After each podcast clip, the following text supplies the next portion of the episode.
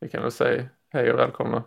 Hej och välkomna till uh, ännu ett avsnitt av uh, Snack Overflow. Jag låter mycket muntrare än jag brukar göra. Jag brukar försöka vara sarkastisk när jag ska presentera. Fake det... it till you make it! Ja, fast det är så många som inte förstår min sarkasm och ironi så det blir inte bra. Men uh, idag är det jag, Oskar, och med mig har... ja, mer ljudeffekter. Idag är det jag, Oskar här och Mattias. Oh, det är inte bra när du får styra mediaboarden.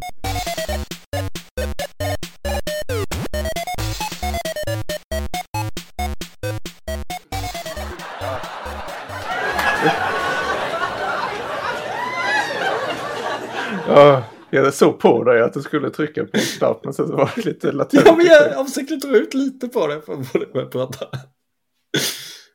Uh, idag ska vi prata om, ska vi ska försöka vara lite roliga och kalla det någon form av uh, mitt i livet-kris. Ja, ja, men det tycker jag. För det är faktiskt precis det vi ska prata om. Uh, så om man som jag och Mattias har nått milstolpen att man börjar knapa på att man har jobbat i den här branschen mer än tio år och så börjar man ifrågasätta sin kons konsistens, eller säger existens på arbetsmarknaden. Inkontinens. Vad är det? Nej, inte det heller. uh, men uh, vad, vad, vad ska jag göra nu? Vad ska jag förhålla nu? Hur ska jag förse mig själv med utmaningar framåt? Ska jag fortsätta vara utvecklare eller ska jag försöka snegla på andra konstiga rolldefinitioner. Eh, för det finns ju en, som man säger i Skåne, drös med olika, säger man så i Stockholm också? Mm, jag vet, säger det är ju svårt. Jag är ju smålänning så jag förstår ju allt du säger. Jag kan inte riktigt tolka det. Så jag vet inte. Jag säger drös. Jag gillar att säga drös för att det är liksom det här skånska ärret också. Ni har mög för er själva. Mög. Mm. Jag trodde vi hade mäckigt för oss själva också. Och att sak bull att saker bull har vi ju för oss själva. Ja, det har ni. Mm. Ja, man säger ju i Malmö, idag var jag på jobb och, och det var bull. Det tror jag inte man säger i Stockholm. Nej. Bull är en börsterm. Om en bra eller dålig börs. Bull jag vet inte vad någonting är om det Beer är dåligt. Idag var jag på jobb och det var björn. Det... Motsatsen, det var skitbra. Så vad skulle vi prata om sa du?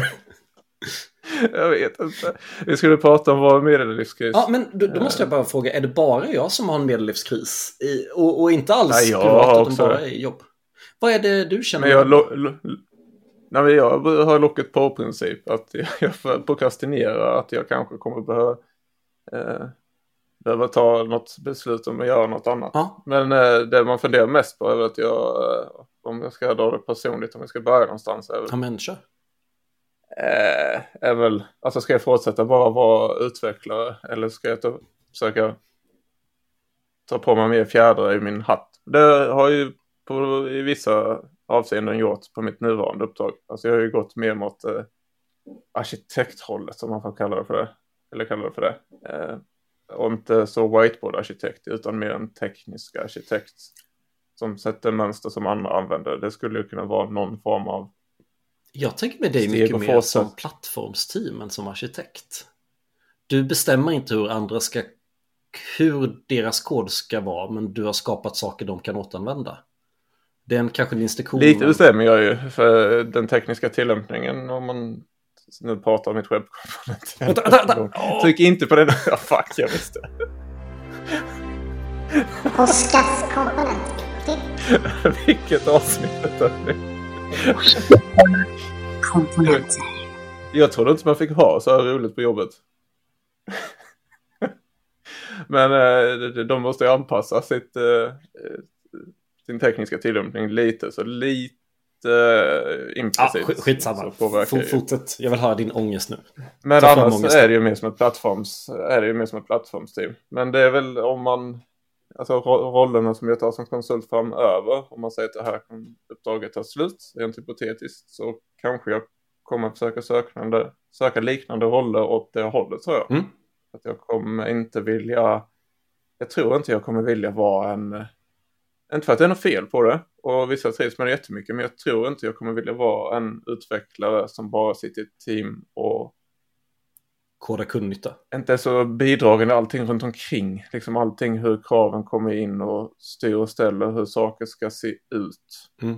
Alltså jag vill vara med och bidra på ett högre plan. I, lite flummigt men alltså att jag, att jag... Men jag tror ju... För jag är inte så bleeding edge av mig. Eh, så jag liksom börjar märka att jag inte är ajour med de nya fetaste grejerna. Att tekniken börjar bli mindre viktig. För jag tycker att det är sådana här gamla vedertagna sanningar som alltid gäller. Mm. Så jag vet inte, jag kanske vill bli en gubbig arkitekt som säger att det här har med själv funkat förr i tiden. Och, och det har ingenting har förändrats sedan dess. Men för, förstår det lite rätt? För så här, eller så här, det jag tolkar är ju tolkat av hur jag känner just nu. Och jag känner något väldigt liknande där samtidigt som jag älskar att koda och älskar teknik så hatar jag att koda och hatar teknik. Hur får jag det att gå mm. ihop? Jo, men lite samma sak så här. Uh, ja, men ett tag var det ju kul att bara spotta för sig features med hög kvalitet och snabbt. Men någonstans så här, det, jag tycker fortfarande det är kul. Eh, men jag behöver någonting mer i mina uppdrag. Och i perioder har jag så här, vill, framförallt när jag inte kodar på ett tag, så är det så här, vill jag ens komma tillbaka och koda eller är det andra saker som jag vill göra? Gärna, eller så här, kvar i samma bransch, runt, runt och i teamen, men kanske inte sitta och spotta features hela dagarna. Men du, innan vi dyker för hårt i det, skulle vi dra sidospåret av hur vi har kommit dit vi är? Eller i vilket fall där vi är nu, exakt vad vi gör. Eller det vi håller på med? Mitten är, bara en, mitten är bara en blandning av slump och opportunism. Ja. Eh, det är inget, alltså så här som, jag har inte satt upp någon plan med, med ledare jag ska bli. Men, men säg våra lyssnare nu som har, har kodat i fem år och, och fundera på vad det finns för vägar. Vi kan i vilket fall beskriva liksom vad skillnaden för oss från när vi hade kodat fem år till nu när vi har kodat tio år. Vad som är skillnaden, inte för att man kanske vill bli som oss, men att man ska ha något mål. Vad känner du att det är för skillnad nu från när du hade bara kodat fem år? Bara. Att, alltså på mig är det mest en personlig skillnad. Att när jag nådde en, liksom kom över någon tröskel när jag fått, när jag kände att jag hade tillräckligt mycket erfarenhet om saker för att kunna uttrycka mig på ett annat sätt. Mm. Efter fem år så valde jag bara att ta för mig mer och till slut så fick jag liksom en större roll mm. specifikt på detta uppdraget. Och, eh, jag vet inte, jag började nog bara mer säga ifrån och eh, det där jag menade att det var nog för min del är nog bara opportunism och att jag inte kunde vara tyst. Mm. Som ledde till att jag fick den här rollen. Eh, sen vet jag inte ifall jag har något bra tips på hur man ska nå dit om man vill göra som jag. Ja men då kan jag nyansera det lite om du vill. Får jag bryta över? Ja, absolut. Eh, för jag har ju haft, um, jag har ju i snitt varit så här ett och ett halvt år på alla mina uppdrag sista fem åren. eller något. Uh, det, och det har varit blandat om jag har en uttalad lead eller arkitektroll eller bara vara utvecklare i team. Uh, och det jag kan säga med rak arm är att det absolut svåraste det är att sitta i ett team och veta massa bra saker men har svårt att driva igenom den förändringen.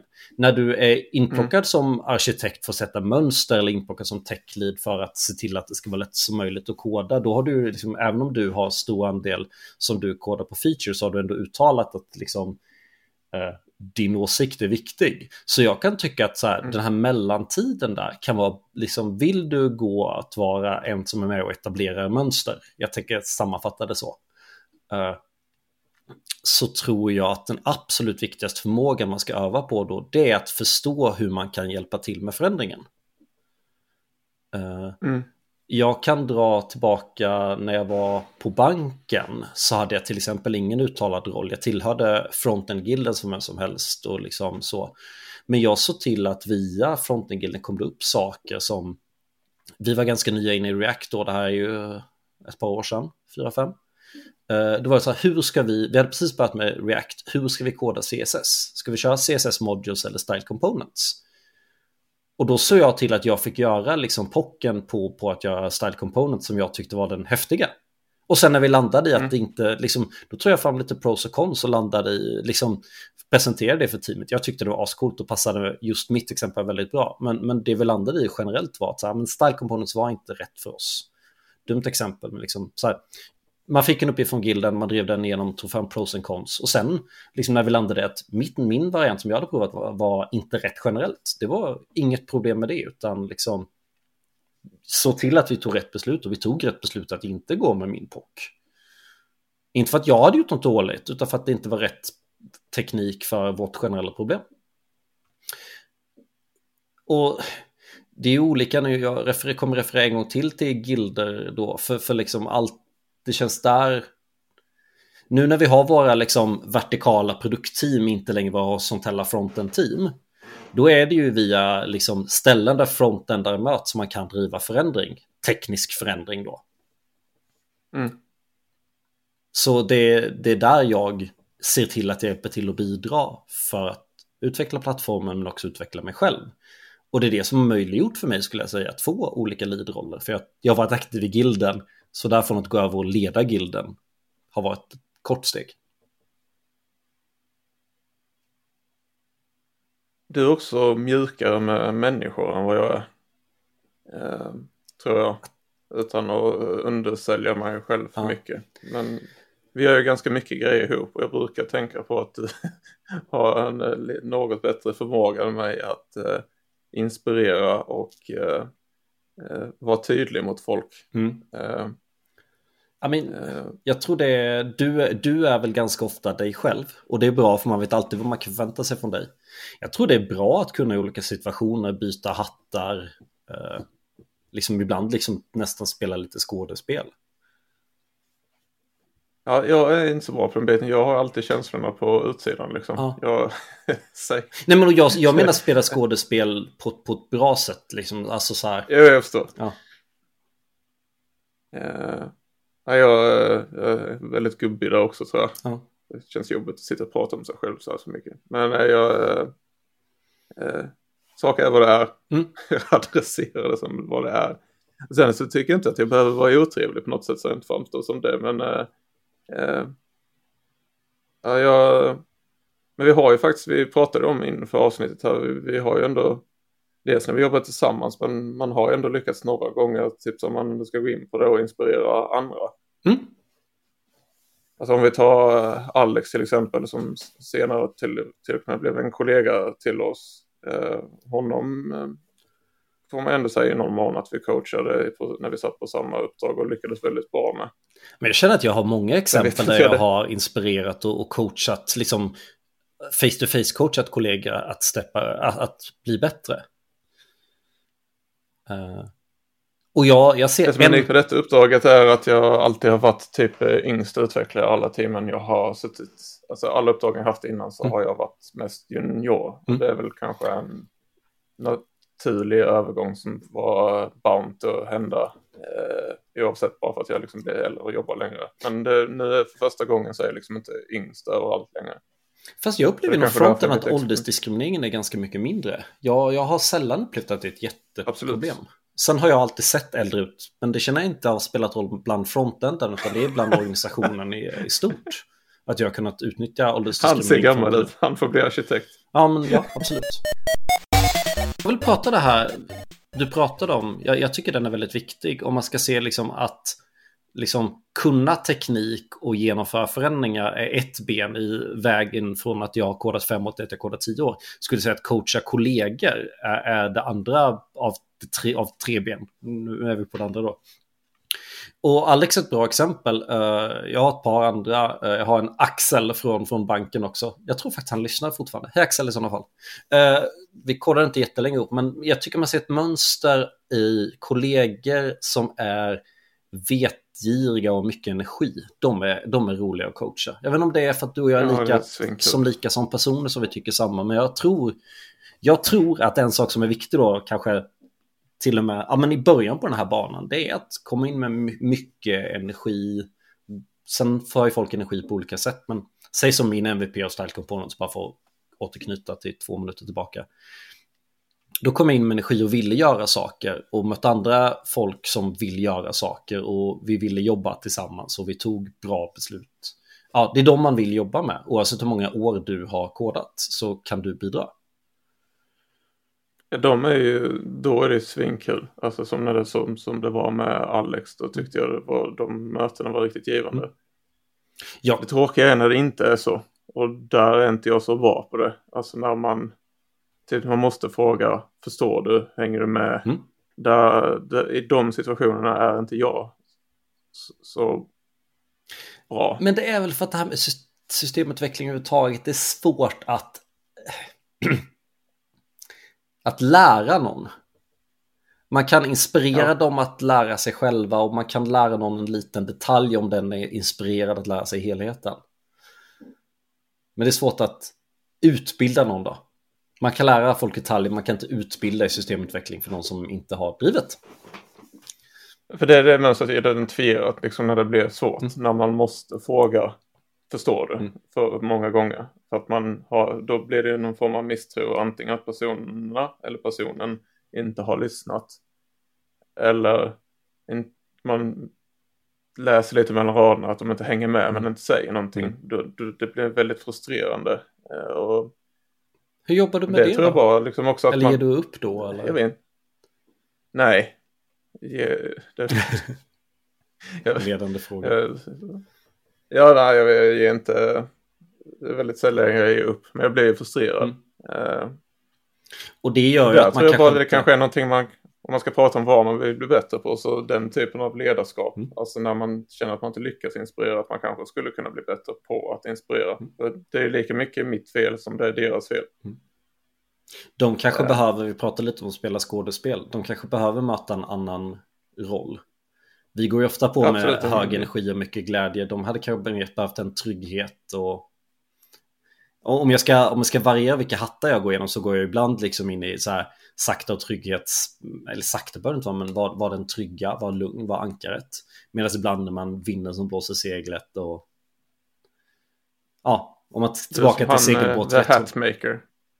Eller vad heter han i Alice i Underlandet? Hatmaker, Hats.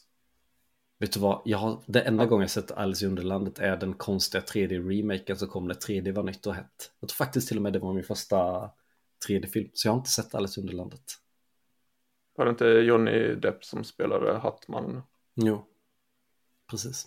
Men den är lite... Du är han. Jag är han. Eller honom. Han, jag, jag hon, tror faktiskt att man kan hon. lyssna på det i olika avsnitt så upplever jag, alltså även i Snack Overflow, att jag kom in med olika mängder energi i ett avsnitt. Idag har jag lite den lugna hatten på mig.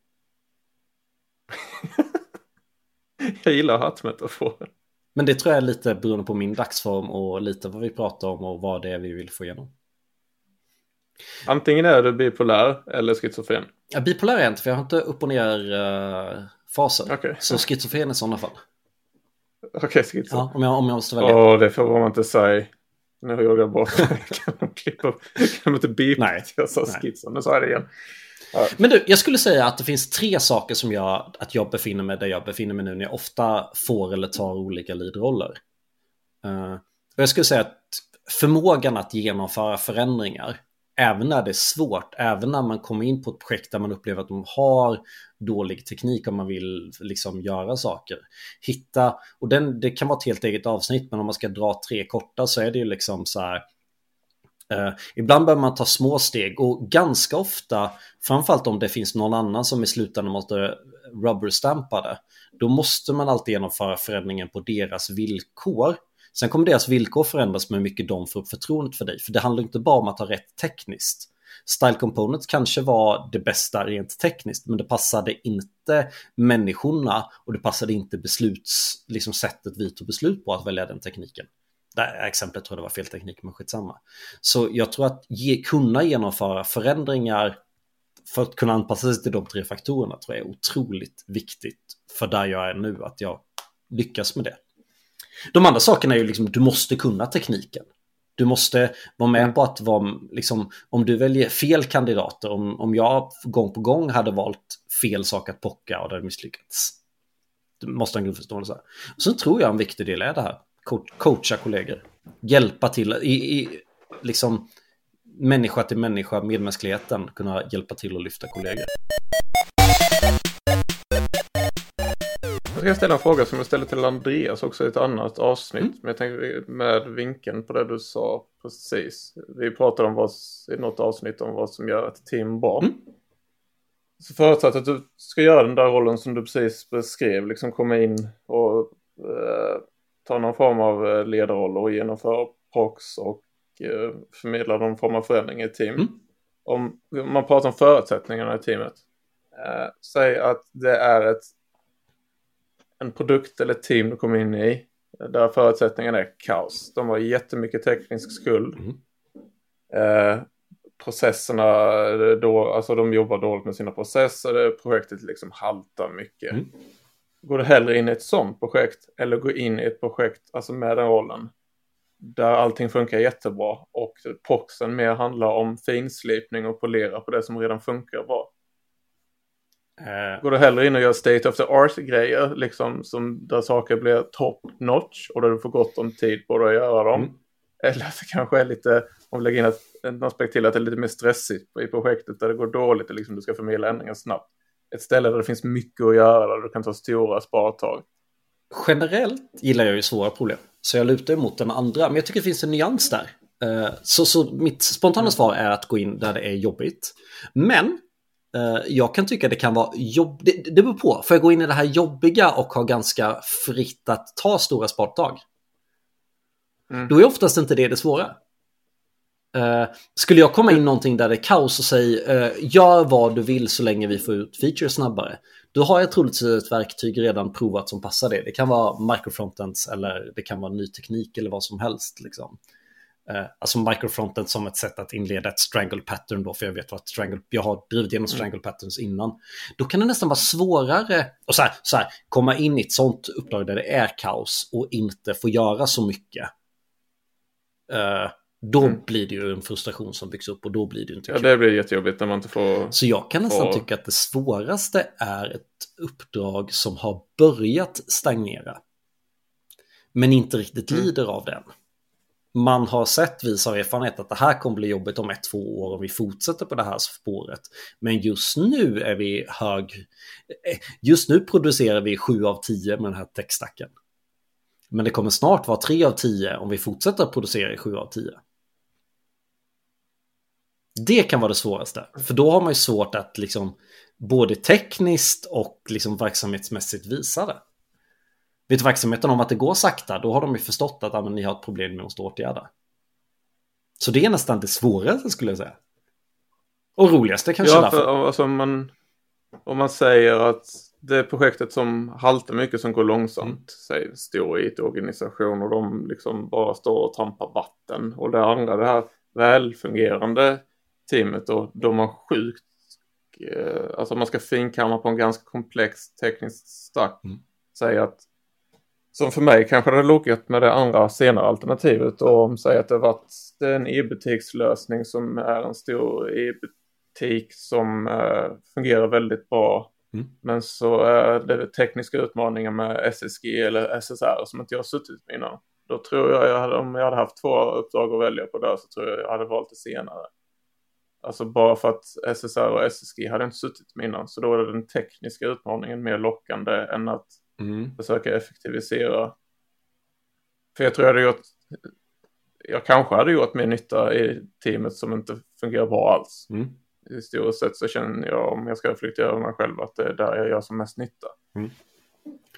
Eh, men jag tror rent tekniskt alltså, och utmaningen hade lockat mer med att försätta mig i någonting som jag inte har suttit med innan. Men vet du en rolig sak då? Jag förstår, för jag står precis vad du menar.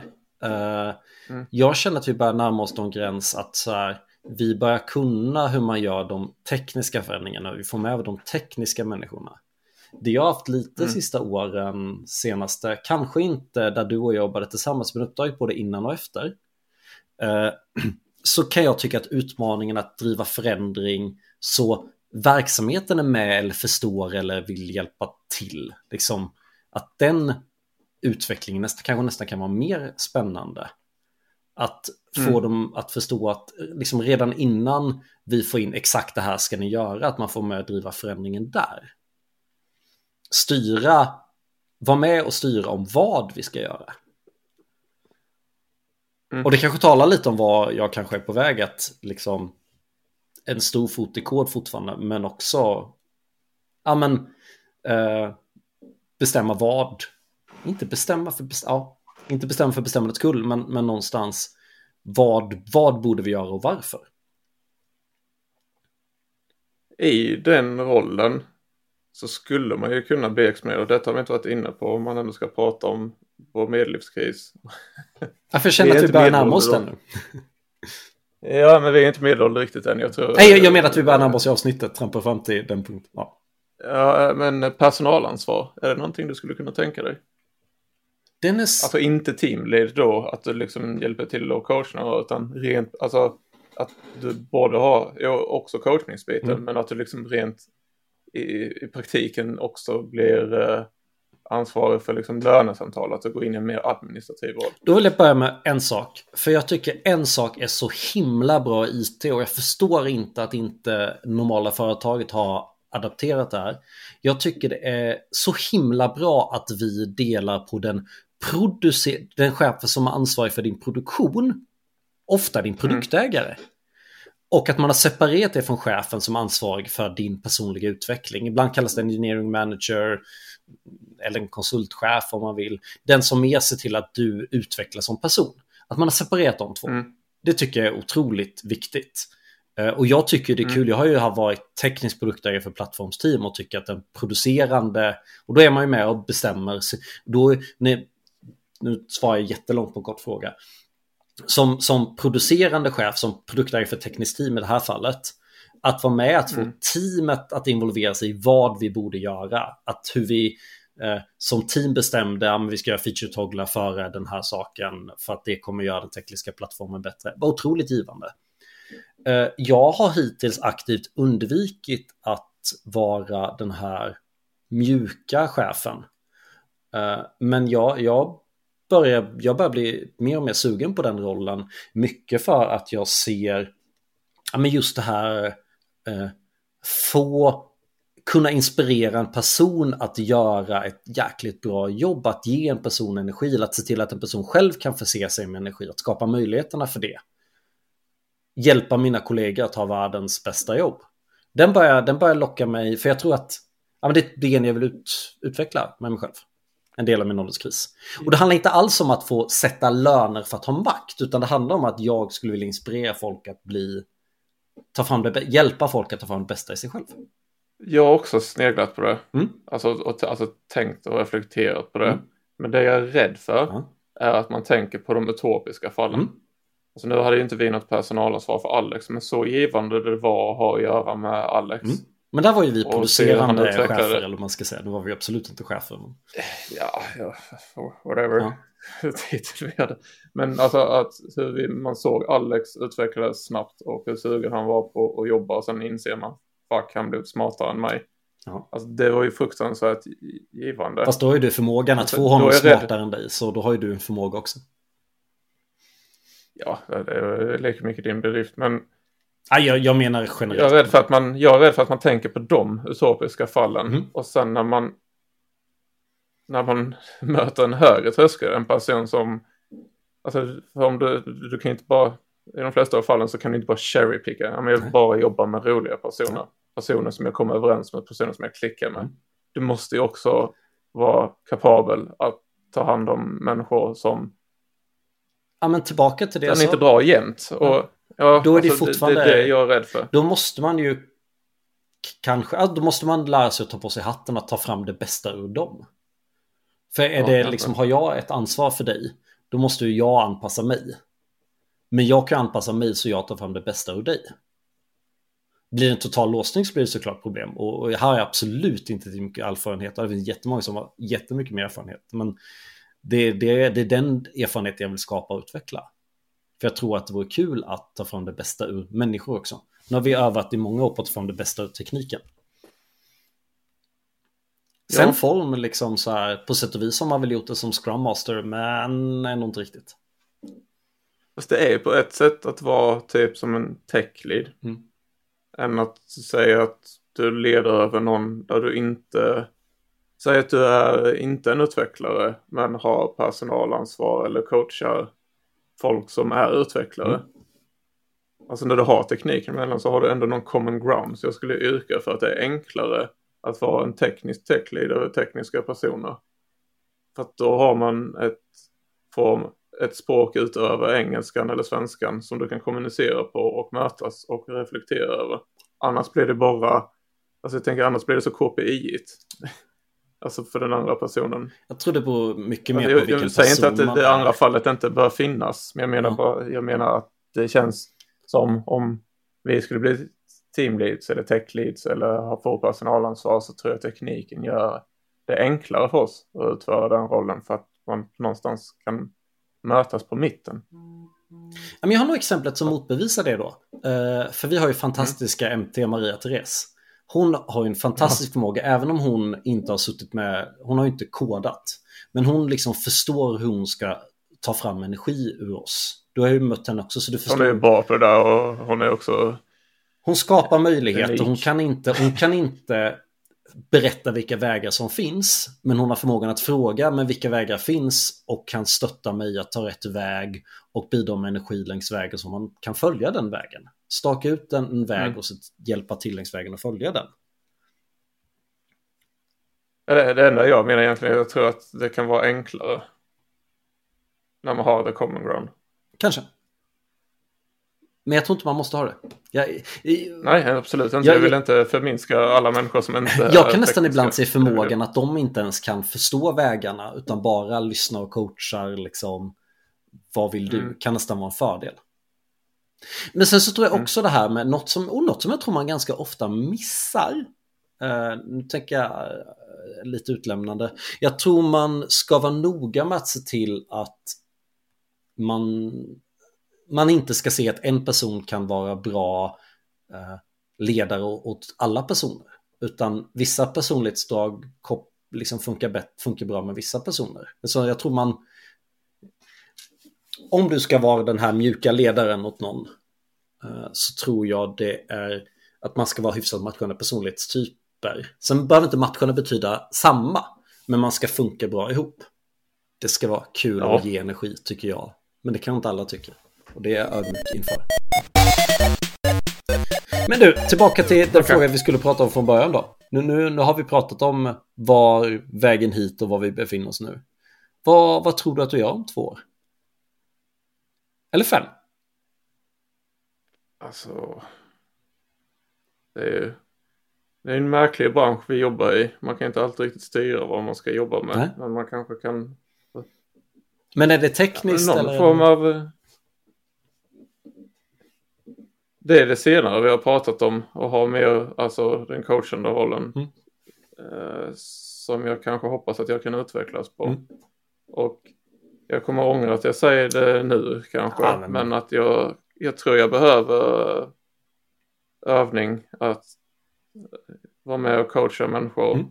där jag tycker det, alltså inte att jag inte kommer överens med dem, bara det är tuffare. Jag tror det kan vara utvecklande. Att man lär sig mycket då. Mm. Och, och... Eh, för hittills har jag alltid sagt att jag lockas av eh, nya utmaningar, ja. vilket låter väldigt uh, självgott och narcissistiskt och sitta här och prata om sig själv. Men det är där oftast jag trivs bäst. Mm. Jag lockas av det bara för den liksom associationen jag har av tiden vi hade med Alex. Alltså jag tyckte det var skitkul att jobba med honom. Mm. Uh, inte bara för att vi spelade datorspel på fritiden också utan jag kom bara överens. Men det var väldigt givande och rent yrkesmässigt att ha, ha att göra med en sån person. Mm. Eh, så jag skulle gärna se prova på det ett tag och fortsätta kanske lite åt, eh, kanske bli mer arkitekt i också. Mm. Med den stora rädslan för att komma långt ifrån koden. Jag tror inte det behöver vara, framförallt nu när vi står inför hur, liksom att vi absolut inte landat i AI-revolutionen kommer förändra vårt dag-till-dag-arbete. Som det, tror, det kommer ju förändra vårt dag-till-dag-arbete. Eh, mm. Jag tror att de tekniska utmaningarna, om, man ska, om jag ska själv spara för de närmsta två åren, så tror jag mm. att det mm. kommer vara jättespännande att vara med uppe här uppe. Uppe är väl fel, men... Uh, och vara med och forma hur bolag jobbar med AI. Jag sitter själv när mm. jag hobbykodar så är det mycket liksom eh, Just nu sitter jag mycket och AI-genererar gränssnitt. Eh, Axel pratade om V0 för några veckor sedan. Eh, jag har provat lite ja, liknande. Eh, det är ett Vercel-produkt där du promptar och får tillbaka React-kod för ett gränssnitt. Du promptar ett gränssnitt. det låter hårigt. Eh, men det finns ju massa, jag, jag tipsade för någon vecka sedan om, om Builder.ios AI som kan översätta Figma till Builder.io till React-kod via olika AI-modeller. Eller till, vilket, till, till Metosis så det blir vilket ramverk som helst. Jag tror närmsta tiden, eftersom vi har en teknisk revolution, så är ju liksom den kommer vara spännande. Sen när man har landat i den så, och den kommer man ju behöva göra både medmänskligt, för det kommer vara, människors roller kommer förändras. Det är inte bara ett nytt språk, utan det är ett nytt arbetssätt som kommer förändras. Det är därför jag tycker det är ett så härligt heltäckande problem vi står inför. Vad heter det? V0, alltså bokstavligen talat? V... V0.f tror jag. Alltså V-N-O-L-L. Nej, nej, eh, eh, bokstaven V och V0. en nolla. V0.dev. Okej. Okay. Jag tror det fortfarande är private beta, men det är ganska lätt att få. Jag tror det tog en vecka för mig en token. Ja, vi måste alla göra någon form av ökenvandring där för post eh, AI och hitta våra nya. Mm. Eh, nu tycker jag det stannat av lite. För, alltså att folk, man, de första trösklarna har gått över. Folk använder ChatGPT och eh, vad heter GitHub-verktyget? Eh, jag kan ärligt säga att jag inte, när, när jag kodar så använder inte jag jättemycket AI. Men jag gör det för att skapa bra templates. Mm. Att utgå från någonting. Men det är ju min, min svaghet som... är ju designen. Så att AI kan hjälpa mig med det jag är svagast på så kan jag skriva det jag är bra på. Så jag tror, jag, jag tror, jag det är det liksom. Det är mycket, alltså det, det är fortfarande en liten ökenvandring att folk ska hitta och lära sig hur de ska jobba med AI. Så det kommer bli intressant att se mm. hur det påverkar ens roller liksom i det vi har pratat om nu framöver. Yes. Så jag håller med dig att det, allt är inte uppfunnet där än. Eh, Nej. Alla mönster och olika roller. Jag tror de närmsta åren kommer att vara både spännande och sorgliga för olika yrkesgrupper i vårt område. Vet, vet vad jag tror en sak som kommer bli ännu viktigare då? Framförallt om man frigör tid från utvecklare. Jag tror att satsa på att förstå DevOps kommer bli ännu viktigare. För jag tror att när mer och mer kod inte är handskriven och handtestad så tror jag att, automati att automatiskt kunna verifiera att ens skit funkar som man vill. Oavsett om man gör det med någon typ av testning eller någon typ av monitorering, mätning, whatever you want to call it. Eh, så mm. tror jag, ja men när man inte kodar själv så, kan man, så vill man ju dra nyttan av kortare release-cykler men man vill behålla hög kvalitet. Så, så ska jag ge något tips förutom AI att börja använda AI när du utvecklar eh, på olika sätt eh, så tror jag verkligen på att lära sig DevOps-förmåga. Och mer, ja, kanske nästan lika mycket filosofiskt. Oss. Och kanske nästan lika mycket filosofiskt som tekniskt. Det får du säga. Ja, jag tänkte bara säga att både du och jag har ju diversifierat oss lite och tagit djupdyk i DevOpseriet också. Mm. Jag tror det är smart för sin eh, ja, för sin existens som uh, utvecklare att, om, att inte bara vara en renodlad frontend eller renodlad frontend-arkitekt eller att man har den biten också för allting hänger så, är så tajt kopplat. Och jag tror inte AI kommer ha lika stort inflytande på DevOps som det har på koden som kommer ut. Ja, men det, beror på, alltså, det beror på om du kallar DevOps som att ha förmågan att skriva pipelines eller tester eller så här. Det, det, kommer kanske förändras, men förmågan att förstå hur man driver kvalitetsarbete på det moderna sättet. Hur ofta har mm. man inte, ja men våra tre veckors releaser går dåligt så vi börjar med fyra veckors releaser. Uh, det kommer inte vara kompatibelt med AI. För det kommer gå, om AI blir så bra som vi tror och hoppas, att AI kan göra hälften av jobbet åt oss ungefär. Eller? Jag tror det är det mellanlandet där mellan koden, alltså typ pipelinesen. Alltså för jag tror tjänsterna i sig, molntjänsterna kommer ju också bli mer eh, förmodligen lättare att använda för att de kommer säkert också använda sig av AI för att automatisera och liksom jag vill ha jag vill ha en S3 bucket som eh, är kopplad mot det här domänet. Där kommer de ju kunna, där kanske man inte kommer behöva göra lika mycket terraformifiering eller... Jag tror fler tjänster liknande Vercel på olika sätt som gör det åt dig. Ja, Amazon finns kvar men det är ingen som använder Amazon utan man använder tjänster som använder Amazon. Alltså AVS då, inte Amazon som bokföretag.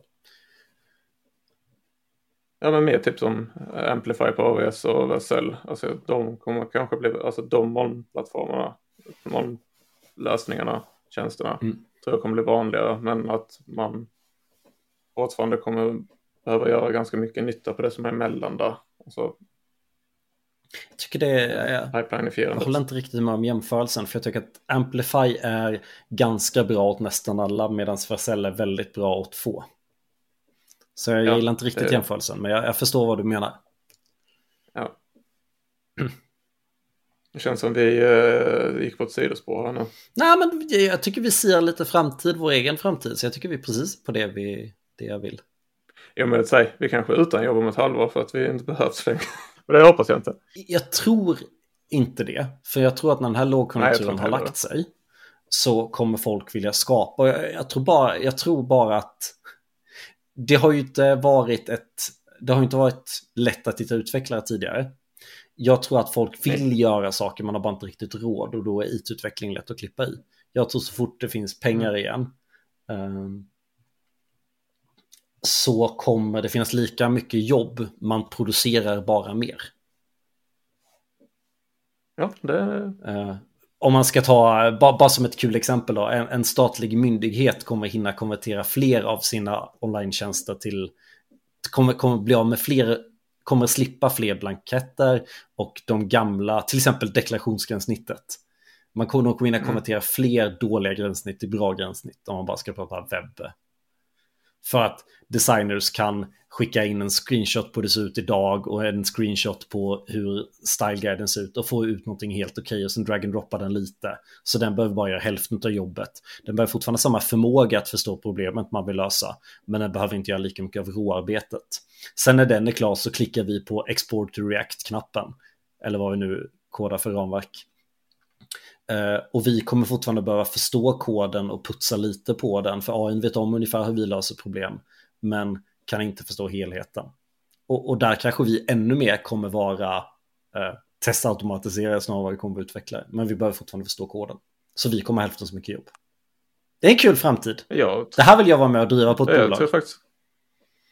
Ja, alltså jag tror faktiskt rent alltså, de tekniska förutsättningarna tycker jag skapar upp en ganska ljus framtid om man bara tar liksom kommunikationen mellan uh, UX-fronten och tekniken. Alltså det finns väldigt mycket som båda för att det kommer att vara väldigt roligt framöver. Alltså bara om man tar liksom allt som Figma har gjort den sista tiden och mm. alltså som om verktyg som uh, mitosis och sådana blir bättre. Alltså att saker bara blir enklare och man kan fokusera på det roliga istället. Alltså jag, Vad är det roliga då? Det kommer att vara roligt.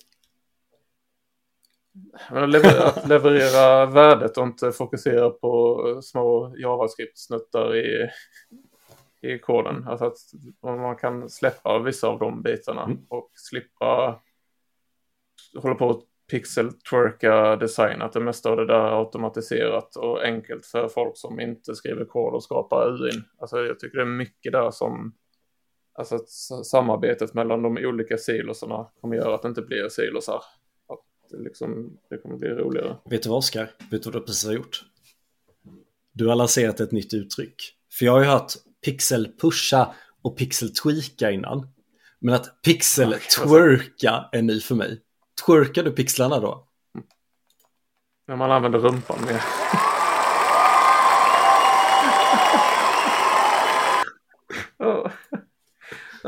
Ja. Mer trams Pixel. i avsnitten, det tycker Oskar om. Pixel-twerka. Mm. Ja. Det, det, jag har en förmåga att uttrycka mig. det är ändå inne ett sånt där narcissistiskt avsnitt. Ska vi försöka rappa ihop på något sätt och sammanfatta eh, vad vi vill eller vad man ger några tips efter alla våra reflektioner här. För vi hade inte reflekterat så mycket innan avsnittet så det känns som all självreflektion har skett under avsnittet. Tala för dig själv, jag har, jag har varit i det här bekymret i typ ett år.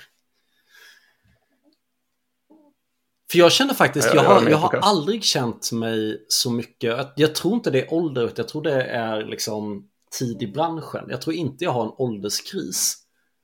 Uh, utan jag tror att uh, jag har lite nått någon typ av tak i vad man kan göra som systemutvecklare och därför har en kris. Vad vill jag göra nu? Den här känner jag att varit i ungefär ett år.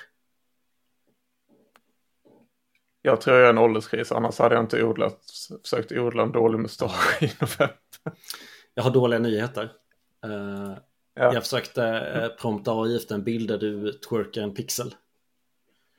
Okay.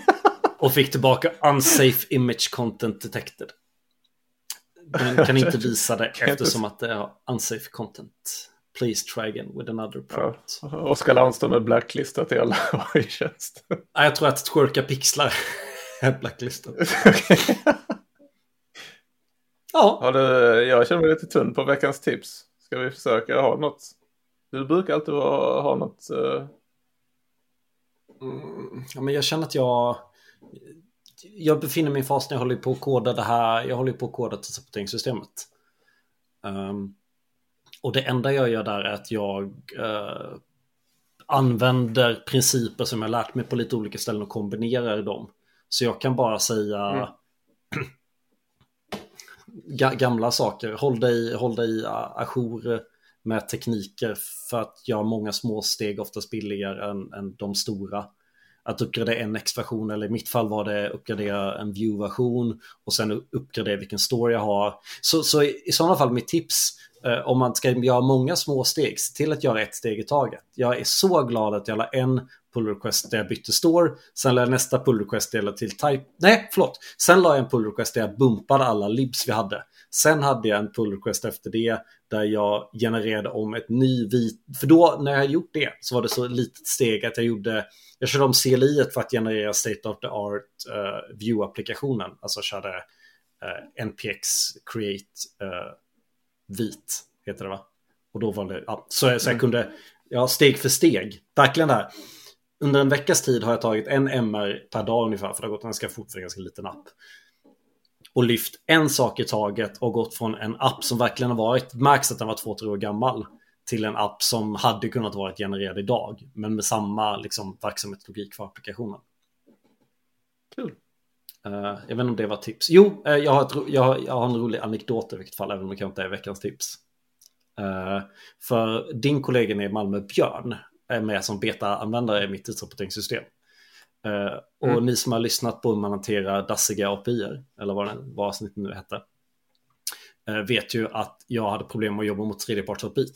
Han hade gjort saker i uh, det gamla systemet, det gamla UI som inte, man kan inte ens göra så för det är lite knäppt att man ens kan göra så i gamla UI. I nya UI kan man inte göra det.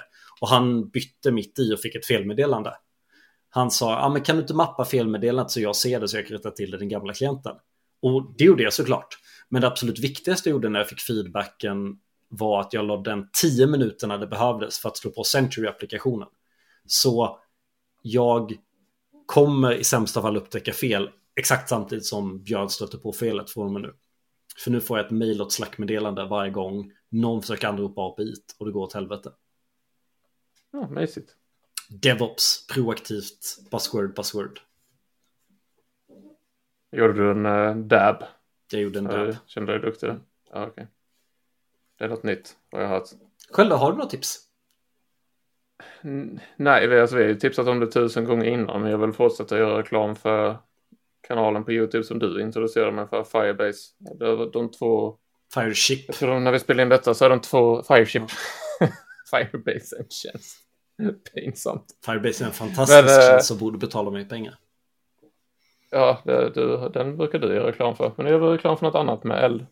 Eh, Fireship. Alltså de två senaste avsnitten när vi spelade in detta avsnittet har ju varit eh, YouTube eh, Adblocker eh, dramat och eh, OpenAI dramat med Sam Altman. Alltså, jag tycker det är han är så fruktansvärt talangfull på att ta ganska komplexa grejer och lyckas kondensera ner det till fyra minuter, fem minuter ren underhållning.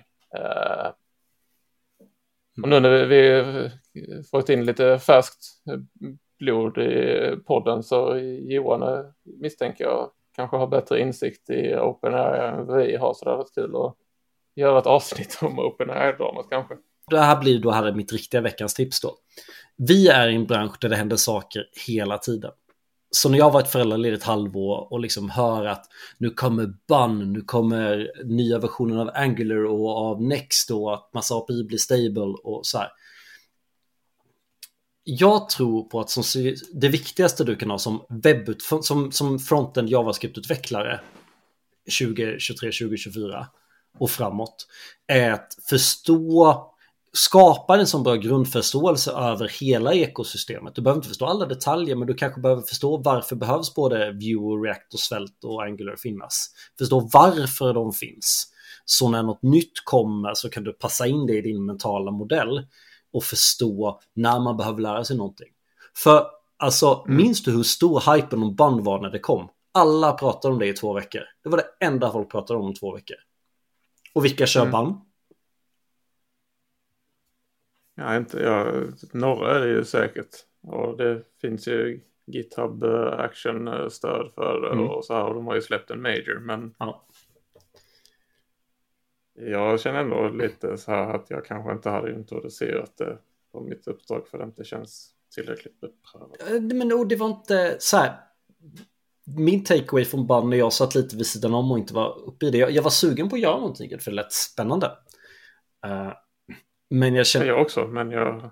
Men jag kände också att det här löser inget problem. Alltså, det löser... Jag förstår vad den vill åstadkomma. Att det finns NPM och PNPM och Yarn och, och alla de vill göra bra saker. Det kan inte riktigt jämförbart för det är ju mer runtimes än package managers. Men jag har inte riktigt det problemet som band vill lösa.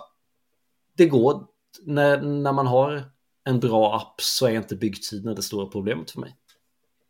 Och då tror man kan jobba runt det på jag har, jag har inga långsamma byggtider heller så jag kan liksom inte motivera att dra in det. Relativt risken med. Ja, och kostnaden i våra timmar att införa det. Och holistiskt och bla bla bla. Så mitt tips Nej, är, är att förstå ekosystemet så du förstår. Okej, okay, BAN vill lösa det här problemet. Har jag det här problemet? Nej. Då lägger jag BAN i bakhuvudet ifall jag någonsin får det problemet. Och sen har jag inte gjort ett skit åt BAN. Så man ska bli en gubbe och förlita sig Nej, om man inte ska bli gubbe. Då ska man förstå okay. varför. Om man inte, då ska man förstå varför saker kommer. Då ska man inte vara negativ mot saker per se. Utan man ska förstå vad, vilket problem, förstå vilket problem det här vill lösa och förstå om jag har det problemet. Mm. Jag förstår att eh, jag, jag, är positiv till AI för att jag vill slippa koda boilerplate-kod. Jag vill slippa översätta Figma till trädstruktur. För Figma är ju en platt design. Figma kommer inte i en trädstruktur. Så det vi gör oftast är att översätta Figma till en, till en trädstruktur av noder. Mm. Med fler. De löser dock det med ganska ordentligt med sitt nya dev-mode. Mm. Absolut, men det, de, mm. jag, jag, tror inte, därför tror jag att Figma bara patchar, de gör ett problem mindre jobbigt men de löser inte rotproblemet. Den har, det Nej, de Det kanske AI kan lösa åt oss, det får vi se. Ja, nej. En ljus framtid till mötes. Om man vill.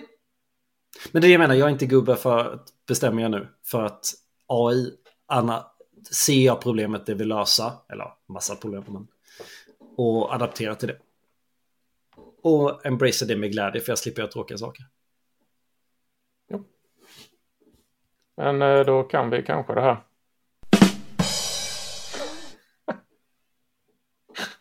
Tack för att ni lyssnade. Hej! Hej!